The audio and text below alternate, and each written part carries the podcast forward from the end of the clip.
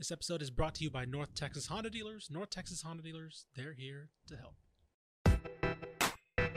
He has time, launches it to the end zone. Touchdown! Terrence Williams! Throw goes to the right side for Crabtree. It's caught. He plays. Oh, he's going hard. Red Raiders. What's he up the 10? What's he up the right sideline? Yeah, he's got to go. He's tackled. Sam Houston wins it. The Bearcats capture their first FCS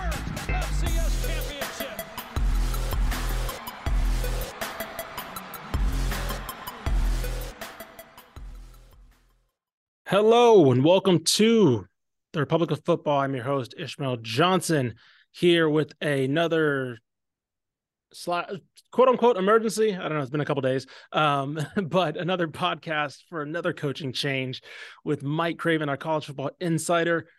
You know the news by now. Seth Littrell is out at UNT following a loss in the conference championship game to UTSA me and Mike are going to give you everything basically we know, everything we're quote unquote hearing at this point. We'll also go into a little bit at the end.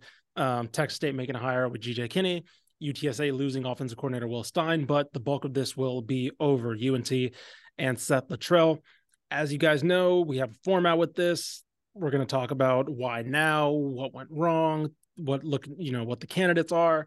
So let's go into Mike. Why now? Because let's be honest, we were wrong on this, right? we we were very wrong on what the status of Seth Littrell was. We were very wrong on this being the year following a good Conference USA showing.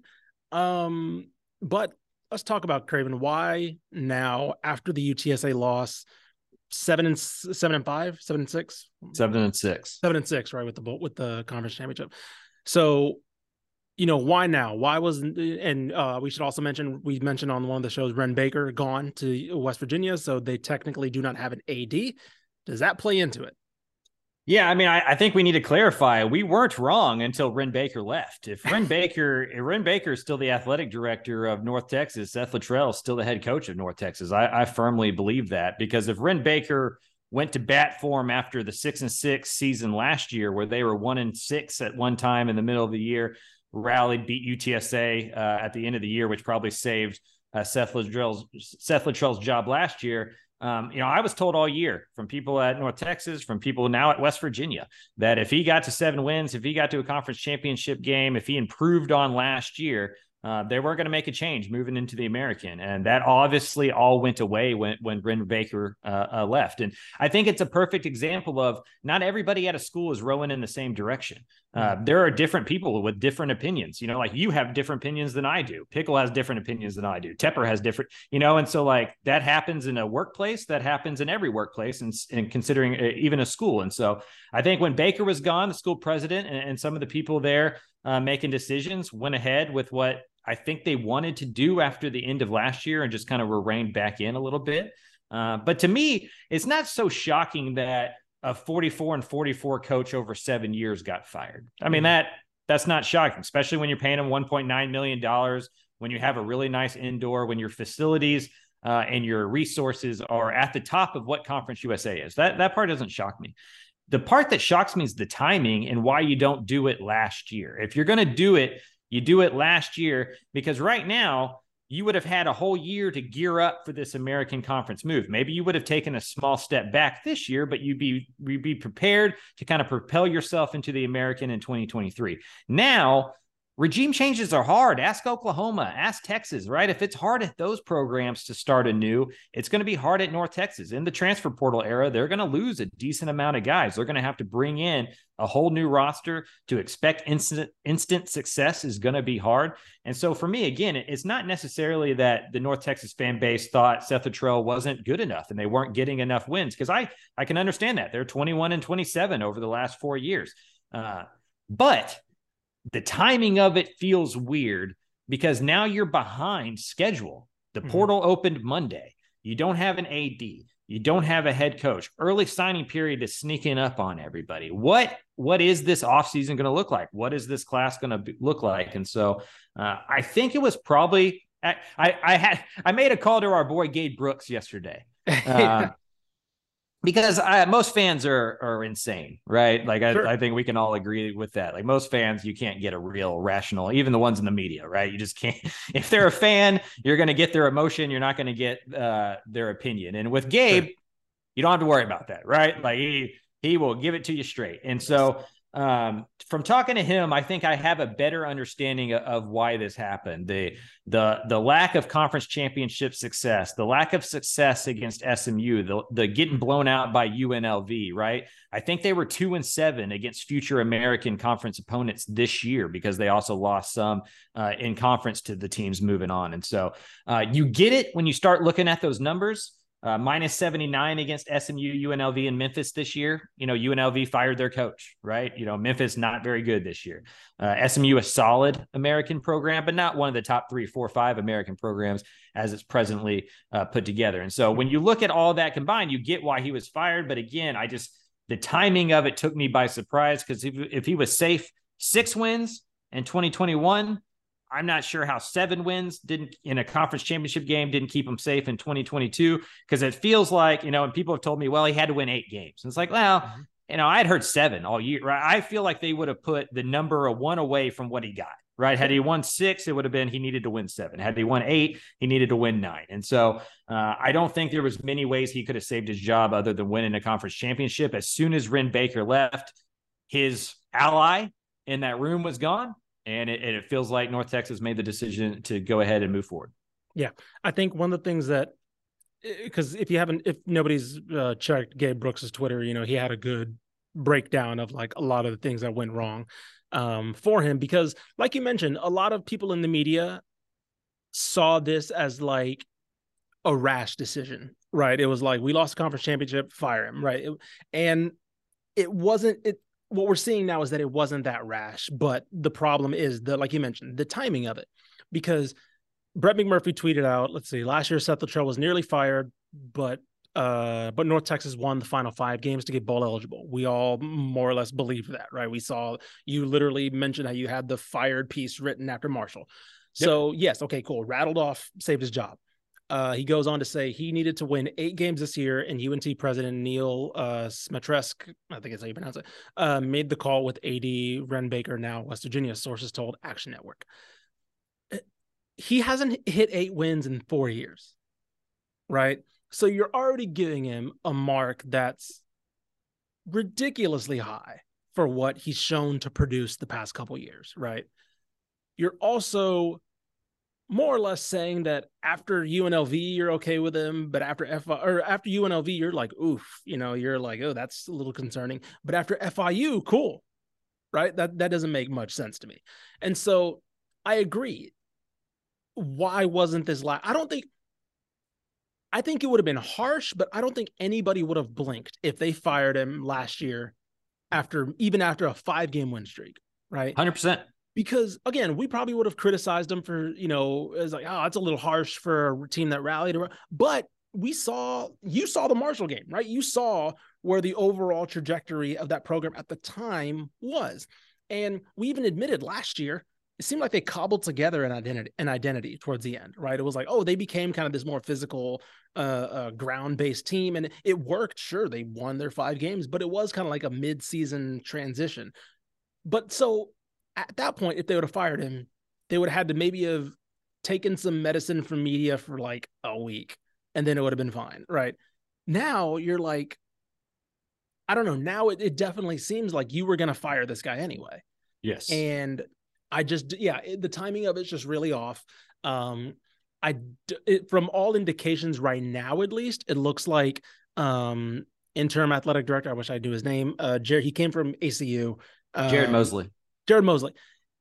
I would not be shocked if he gets the full time gig because he's he was promoted to interim um, when they announced the firing, and you don't act on that, and you don't go into a head coaching search unless you have an idea of what your administration is going to look like. So it'd be very it'd be very uh, uh, concerning if they made a hire and then made an outside hire for AD and said, "Hey, here's your head coach." Um, but also it should be noted, Wren Baker was hired after they had set the trail. so like that could you know, it's a good job. So even if they go outside, I guess it's not a, a, complete death sentence, you know, but it is just kind of unusual to go into a head coaching search without a full time AD.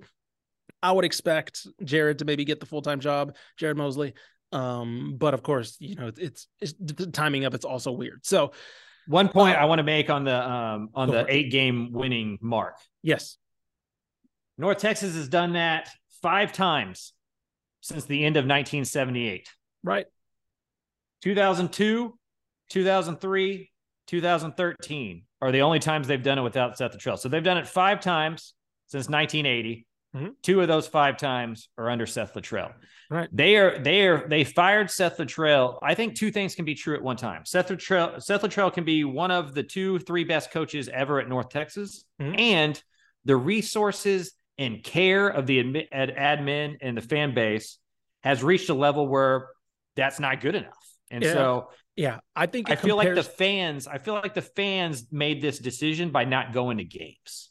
Oh, 100%. There's, there's nobody at North Texas games right now. Ab- Apogee, so, Apogee Stadium is one of the best college, underrated college stadiums.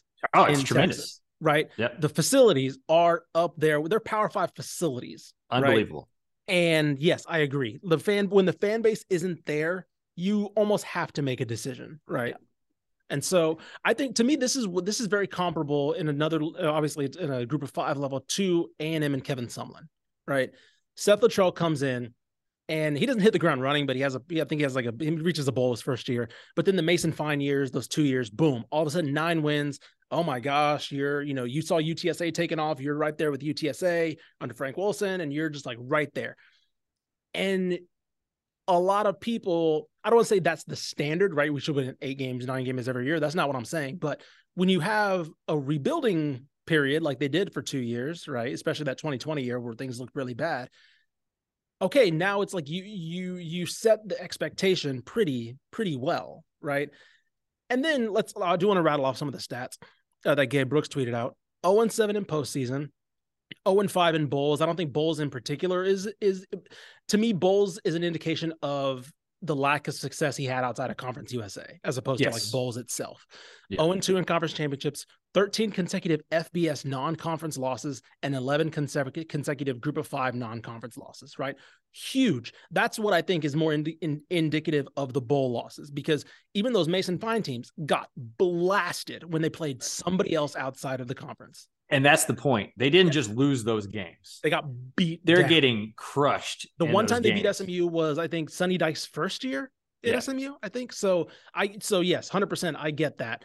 Um, but similarly, to go back to the Kevin Sumlin analogy, you know, Kevin Sumlin came comes in, takes A&M to SEC. They have all of a sudden they have their best quarterback ever. They have a team uh, success that they haven't experienced in a generation, and Similarly to Seth Littrell, they don't become bad, but they're definitely not reaching the ceilings that you thought you could right. reach, right? You're probably hitting the floor more or less every single year. Yeah. And when you're you, you become a victim of your own success. And when you can't replicate that or even show signs of getting back to that, because I don't know, after this year, because of what we saw from them against SMU and against Memphis, I don't think it was very logical for you to think that Seth Littrell could take you back to the nine win team when you get to the AAC, right? Yeah. And so, yeah, in a way, I, I get, I understand it. Um, but the timing of it just throws everything off. Um, he was a fired man basically walking into this season. So go ahead. Because this is why Matt Wells was fired at Texas Tech in the middle of the year last right. year. Right. Yes. Yes. You don't want to allow a coach that you are going to get, if you've already made the decision in your head that you're yep. getting rid of this guy, do not give him the opportunity to make a case for him to stay. Sure. Le- fire him after UNLV. Uh, no one would have blinked. Nobody would have said anything. Fire him after Marshall last year. Nobody would have said anything, right? If you've made this decision, you can't half step. Right. You got to just do it. Just cut the bait. Just get it over with. Rip the band aid. North Texas didn't do that. And it allowed the team to be just successful enough for people like me and coaches across the country to go, man, what's up with that? Like, if they're going to fire a dude after reaching a conference championship game, what are the expectations for me if I go there? Like, am I going to get fired if we're not competing for American Conference Championships games next week? And I spent all day yesterday on Twitter trying to get a feel for what North Texas fans thought realistic ex- expectations were. Mm-hmm. And maybe Twitter's the the wrong place to do this, uh, but it does sound like being UTSA, being eight, nine, 10 wins, 11 wins, competing for conference championships, that that is the floor now expectation at North Texas. They've taken the ceiling mm-hmm. and made it the floor. And I just want to say this as a UTSA grad and fan. What is happening at UTSA right now does not have any staying power. Hmm. Frank Harris is going to leave, just like Mason Fine did. And Jeff mm-hmm. Traylor's an excellent football coach, but it takes really good players mm-hmm. uh, to win at that level. Frank Harris has won five, six games this year on a drive of his alone at the end. Yeah. Right. That's not coaching. That's just having the better Janes and Joes than the X's and O's. Right. And so uh, if you put Seth Littrell at UTSA and you put Frank and you put Jeff Traylor at North Texas and one had Austin Aune and one had Frank Harris, I think that UTSA still wins the conference championship. And so I know that the coach is responsible for the players that are being brought in. So mm-hmm. that's also on Seth Littrell. Uh, but it just it just seems to me as a G5 fan that sometimes we can we can see the the what's happening right now and, and consider that to be the expectation when it's really the dream. This is a fever dream. It's as good as it's ever going to get, right? And one day, I said this on Twitter. One day, Frank Harris is going to graduate. One day, Jeff Traylor is going to move on to A&M or Texas or one of the bigger jobs in the state. And then I'm going to be the guy on Twitter yelling at UTSA fans for expecting 10 win seasons every game because that's just not how it works. Mm-hmm. Like, what G5 program does that? Like, that's just not how it works. And so uh, that's my worry for North Texas is the grass is not always greener on the other side. Mm-hmm. And there needs to be very defined expectations of what this job is. So the new guy knows what he's up against or what he's being measured, you know, for. Sure. And I think that goes into your that you know that kind of rounds things out well enough to say now the guy's going in the new guy whoever it will be and we'll talk about that right now. First year in the AAC right? He doesn't get that padding year of setting his baseline setting his style in the conference USA now he has to jump up and say okay now you got to compete with SMU right away right? Something that Seth Littrell only did once. So let's get on to some of the names um you know there are some familiar names on, you know, Craven has an article up right now, um, potential head coaching targets for North Texas. I'll just say right now, after all that being said, this is still probably the best group of five opening right now in college. Oh, yeah. 100%. Like, facility wise, support, there's a fan base there, right? We talked about how disillusioned it was, but there is a fan base there. You have an incredible stadium, an indoor, all that stuff. So DFW. Yeah, there there will be no shortage of candidates depending on how wide they want to cast the net, right? The easy names that kind of were when Seth the Littrell was getting calls from Kansas State and things like that, names like Graham Harrell, right? Those names came up. He was the coordinator of those Mason Fine years, um, went on to USC, and then now he's at West Virginia. You know, there are some familiar names like that. Some names that I think we think they should probably reach for. We, I think, and I'll, I'll say this for me personally, I think this is a perfect spot for an Emmett Jones. Yes. Um, I think that my fear. I'll get into my I'll get into Emmett Jones in a bit, but my fear is that they I don't want them to rely on familiarity. I don't want them to go with Graham Harrell, a uh, Graham Harrell just because he coached there before. I don't want them to go with a Justin Fuente because just because he has head coaching experience. I think this is a potential for a Jeff Traylor type, right? Uh, not not even like just because he's a high school coach, but no, like somebody who has a, a familiar identity with recruiting, with because that was one thing that Seth Littrell, for all his talent acquisition, he didn't exactly hit Texas high schools that hard. He did not have the best reputation at the THSCA. Right. This is a chance to not only repair that, but potentially build on something and establish yourself as a player going forward, like with an Emmett Jones. And why I think Emmett Jones in particular uh, is a special fit in particular is we mentioned him for Texas State, passing game coordinator, wide receiver coach at Texas Tech. South Oak Cliff, former head coach, right? He is somebody who knows how to reach every segment of Texas high school football players, uh, economic backgrounds, demographics. He knows how to play the field He is also, I, you know, he is the most, he's the guy to me most primed for that Joey McGuire, Jeff Traylor jump. He's been a proven coordinator. He's been a proven on field coach now for multiple stops. He was at Tech under Cliff Kingsbury. He was at Kansas under uh, David Beaty. He probably should have got, you know, they hired Lance Leipold pretty late. He almost was the interim head coach for a full season at Kansas. He's now at Texas Tech, a passing game that we've lauded for the whole season. Uh, first year comes in, wide receivers look really solid. I think he is primed for that next step. And I think this is a perfect spot for him. Just think of the staff Emmett Jones could put together if My given goodness. the budget at North Texas and that region of North Texas because you talk to recruiting guys like Gabe Brooks, and you can, you know, how many times you like talk to Kyle Ward at South Oak Cliff? Ask him how many times North Texas came to South Oak Cliff. Never. You know, and so like they've allowed Gabe was talking to this yesterday. They've allowed SMU to become like Triple D Dallas, but those are private schools. Which so is, is TCU, which North is nuts, Texas, right? Right. North Texas has thirty five thousand students. Like they're they're more of the People's University of DFW, right?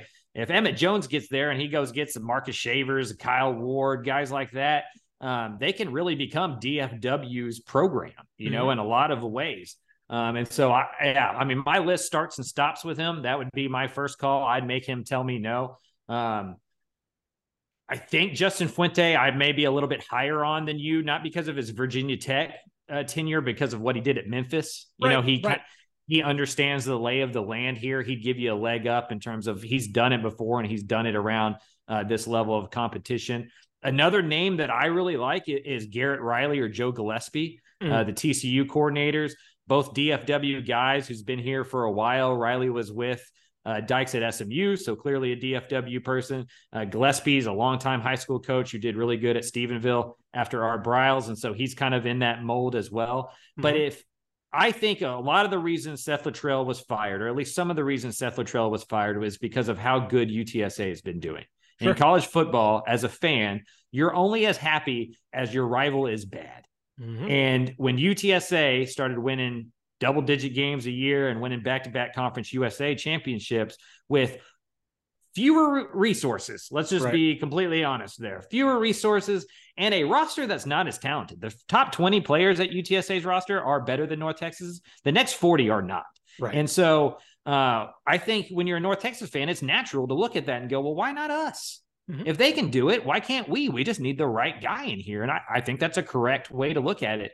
I think Emmett Jones would be the right guy. I think uh, Garrett Riley, if you could pry him away and be his first head coaching stop, the right guy. Joe Gillespie, uh, who was at Tulsa, who's been again mm-hmm. in this conference, who kind of knows the lay of the land uh, he would be the right guy. So if you're North Texas, while it did catch me off guard, and I, I my name is Mike Craven, and I was absolutely wrong about Seth Littrell staying uh, for 2023. I think even with all that said, you're in a great position to go hire potentially the best person, the most prestigious, you know, whatever word, reputable person that you've ever been able to put in this chair. Mm-hmm.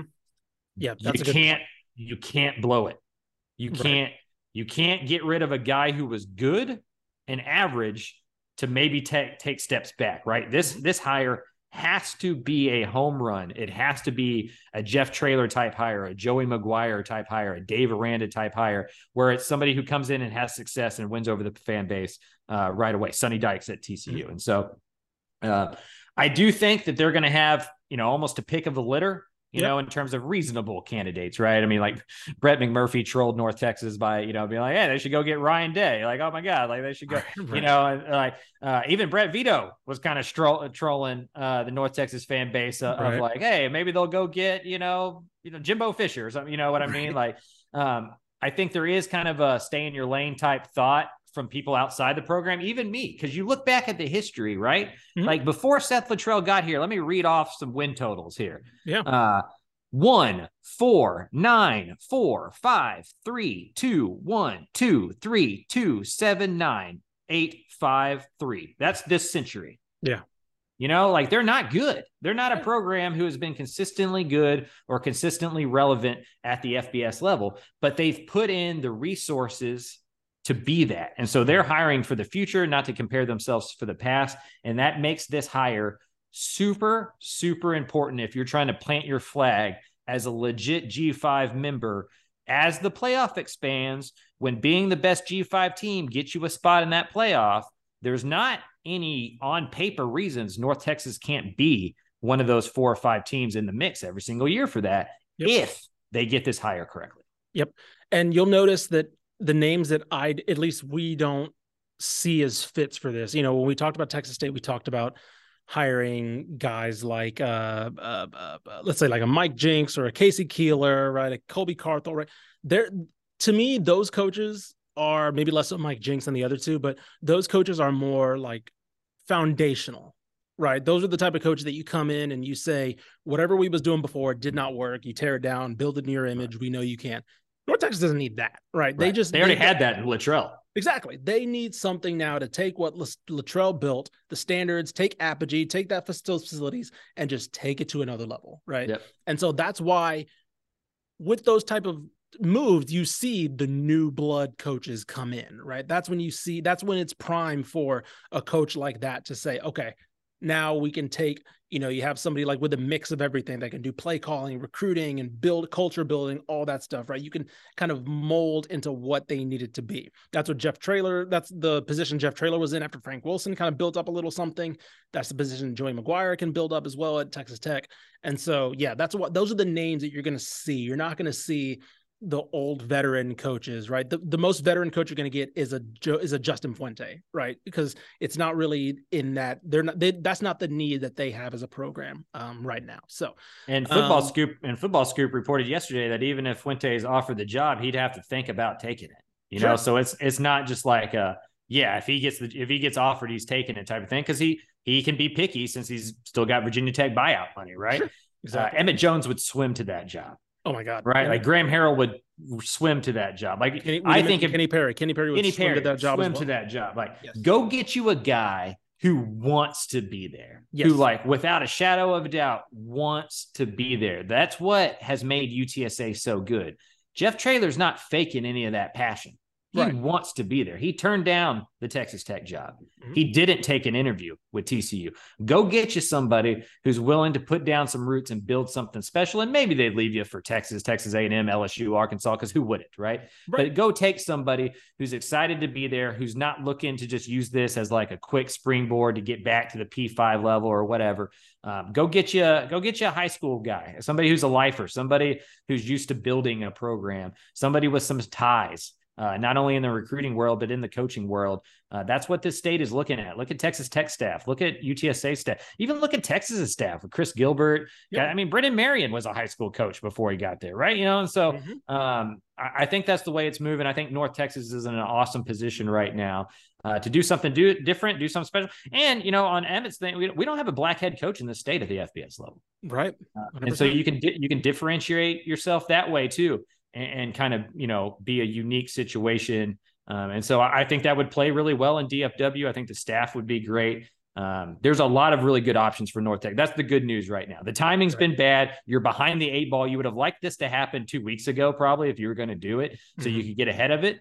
Uh, but uh, there's plenty of options out there. Your job is attractive. Just go get somebody who wants to be with you. Don't go get somebody who you want to be with you. Right. If it was last year, they'd be, you know, who knows? Maybe if this was last year, maybe they have Joey McGuire in their sights and they get turned down publicly for tech, you know, things like right. that. Like it, it, who knows, maybe the timing did work out in the end because there's only one other, there was only one other FBS opening. So because timing uh, does matter. Cause like if this, sure. ha- if this opened a week or two ago when other jobs were opening, uh, well, we can we can talk about that. Uh, certain school, the, I, I, think I think the Texas State job would still be open. You know what I mean? right. So yeah. like, uh, you know, they kind of put themselves in third place in a lot of ways in the race, right? And they got to try to catch back up now. Right. So let's talk a little bit about that. Let's round out with uh, that hire. Uh, Texas State did make a hire. Uh, we broke it on texasfootball.com. GJ Kinney from Incarnate Word. Uh, Mike Craven broke the story. Uh, when was that? Thursday. Yeah. Yeah, Thursday. So, all right, man. Uh, Texas State has a guy who is still coaching. Uh, Incarnate Word still in the playoffs, FCS playoffs. Uh, he had, GJ Kinney announced that he will continue to uh, see out the Cardinals run. They beat Furman in the first, uh, the second round, I should say, uh, to advance to the quarterfinals of the FCS playoffs. You know, let's just talk a little bit about it. The press we're recording this on Tuesday. Press opening press conference is will be Wednesday. Craven, you will be at you will be there, so be sure to yep. follow him for coverage on that. Um, let's talk about you know kind of how the, the the hiring process went down because originally we had two names, right? We thought we had two names, um, Eric Morris and Casey Keeler. Uh, I guess on our end and everybody else who we were talking to, everybody kind of presumed that when Tulsa opened up, that GJ Kinney's name was no longer there. We did say that he was with he was among the other two, right? Morris and Keeler and Kinney. Ourselves included, and everybody else that we talked to, we presume that when Tulsa opened, he would either take himself out out of or Texas State would remove him uh, because they feared getting turned down publicly in case that job opened. What we later found out was that they never took him out of the race and he never looked at Tulsa uh, that seriously. And so whether that was him not thinking he was firmly in the race for Tulsa or wanting to stay in Texas or whatever, but obviously a uh, Texas State gets a to me a great hire. They had their sights set on three people, and obviously we found out they had their real their priority set on one. They made it really quickly, and now they have one of the rising coaches in Texas. Yeah, I mean, eh, like we just mentioned, he would be on the short list for this North Texas job if he was still on the market. And so Texas State went out and got a guy that is is considered, you know, one of the brightest offensive and head coaching minds in the country right now, under 35. You know, he he's he's going to be Texas. He's going to be a guy Texas State couldn't afford in three years. You know what I mean? Like he's he's going to be a head coach somewhere. Uh, good on the Bobcats for for making a big swing. I do think the hesitancy by some in the Texas State fan base is understood there's a lot of parallels between him and a Jake Spavital. You know, only one year as a head coach at Incarnate Word makes the difference, but young guys, offensive minded guys, not a whole lot of experience. And I think the other thing with Kinney is he jumps jobs. You know, you look at you look at his resume, and it's been basically one offs. You know, for the last you know five six years since he's gotten to the business.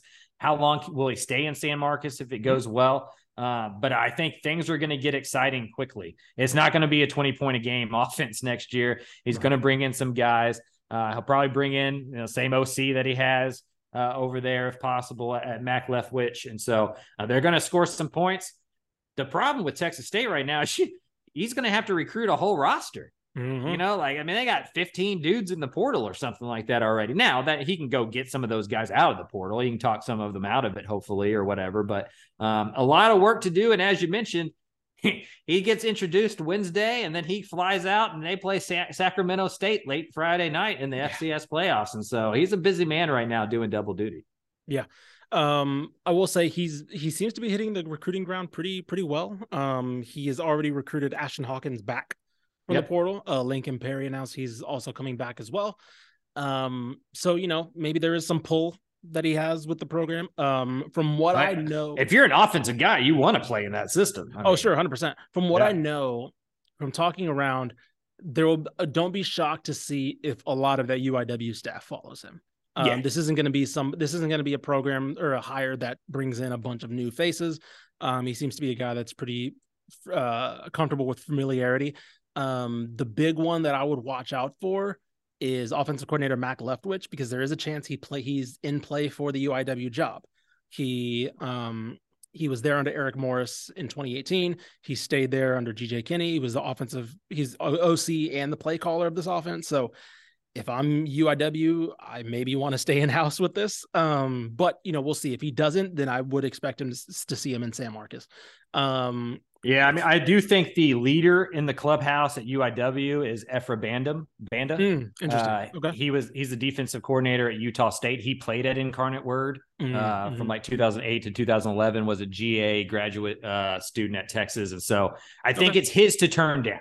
Sure, uh, sure. At this moment. Sure. So, um, yeah, we'll like I said, Craven will be at the introductory press conference for GJ Kinney. We'll see how that staff rolls out, and um, and then we'll see how the rest of the transfer and recruiting cycle goes because they've already sent he's already sent out two or three high school offers so yeah he, it kind of like gave me like a like a double you know like you see like yeah like you see a high school kid put out of like hey blessed to have a texas state offer or whatever you're like oh, right. oh now, business has changed you know like right. this is a whole new a whole new world so good yep. on them uh, and then lastly, um, staying on the offensive side of the ball, UTSA, uh, I guess they made a hire, they made a, a promotion because they lost Will Stein to Oregon. Um, I thought that was a fantastic hire from Oregon. Um, they needed a new kind of a shift on offense, and they decided to go with the guy that's more or less, I to say rebuilt, but definitely rebranded UTSA's offense in within a season, um, opening up things a little bit more after Sincere McCormick leaves.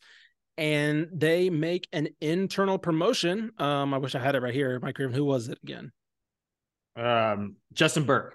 Justin Burke. So, you know, I kind of presumed that it would be Joe Price, but um, Jeff Traylor, regardless, I knew it would be an internal promotion. Jeff Traylor is all about rewarding loyalty and tenure, and he wants to show that if you join his staff, there's chances to move up. Um, so yeah, there will be um, there will be a new play caller in in San Antonio. So Will Stein, former offensive coordinator at Lake Travis, does that play into Hudson Card being a potential nab for him? Um, I do know some Oregon, some Oregon people I do know say there's a chance Bo Nix does return, so that could also weigh into it. But Oregon, I think now has a non-zero chance of potentially landing a newly transfer portaled Hudson Card. it, there's problems with being successful.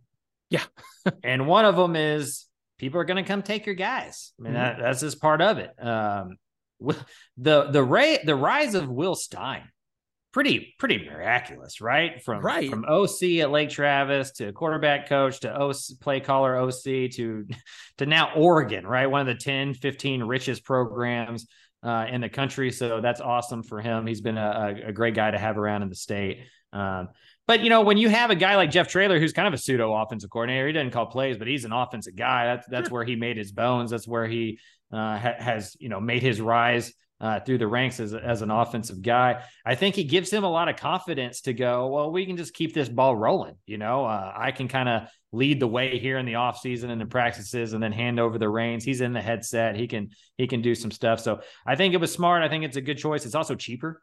Um, you know, UTSA is not like flooded with money, right? And so like uh, you can use some of that money elsewhere to not have to deal with all the coaching search, search uh, searches stuff. But the UTSA offensive coordinator job has become a gig you know, like the last the last one's the offensive coordinator at Illinois, and the the last one now is the offensive coordinator in Oregon. And so uh, I think he's building a pipeline, and that's what he wants. He wants to be a place where you can come as a young coach, uh, you know, kind of cocoon yourself, come out a butterfly, and then go get a better job. I think he takes a lot of pride in that. It's one of the things that he enjoys most about this profession is, you know, taking kids and developing them, but also taking coaches and developing them and kind of laying the foundation, paying it forward type of deal. Just kind of guy he is. And so uh, while it's disappointing you know, to lose guys like Will Stein because, you know, he helped win two conference championships and he's excellent at what he does, top 10 offense in the nation, all that kind of stuff. Uh, it's good for UTSA to see their coaches go and flourish because that means that other coaches are going to come and try to do that as well there. Yep. All righty. So that'll do it for us. Uh, like I said, Craven will be at the uh, GJ Kinney introductory press conference on Wednesday. He'll be providing you all the stuff you need to know on that. Be sure to keep track of TexasFootball.com for anything else on the North Texas opening. We'll be updating you what we know. Uh, we'll also be, oh, by the way, we also have the transfer portal tracker up. I will be yep. handling that. So that is something that I am updating constantly. So be sure to go and keep track of that page. Of course, any staff hires, things like that, uh, keep uh, keep tuned to our college football news tracker. Um, so yeah, that'll be kind of it for us. Um, trying to think of anything else I need to hit. I think that's about it. Uh, hopefully, no other uh, coaching changes happen. Yeah. Uh, or we'll be doing another one of these sometime soon. But I think, knock on wood, I think we will be good as far as big openings I, go. I'm not saying anything anymore. I'm I was about to be like I'm about to be like Mike Bloomgren's safe at Rice, so we're good. But like who right. freaking knows anymore, right? Like I mean, right. I, like uh things.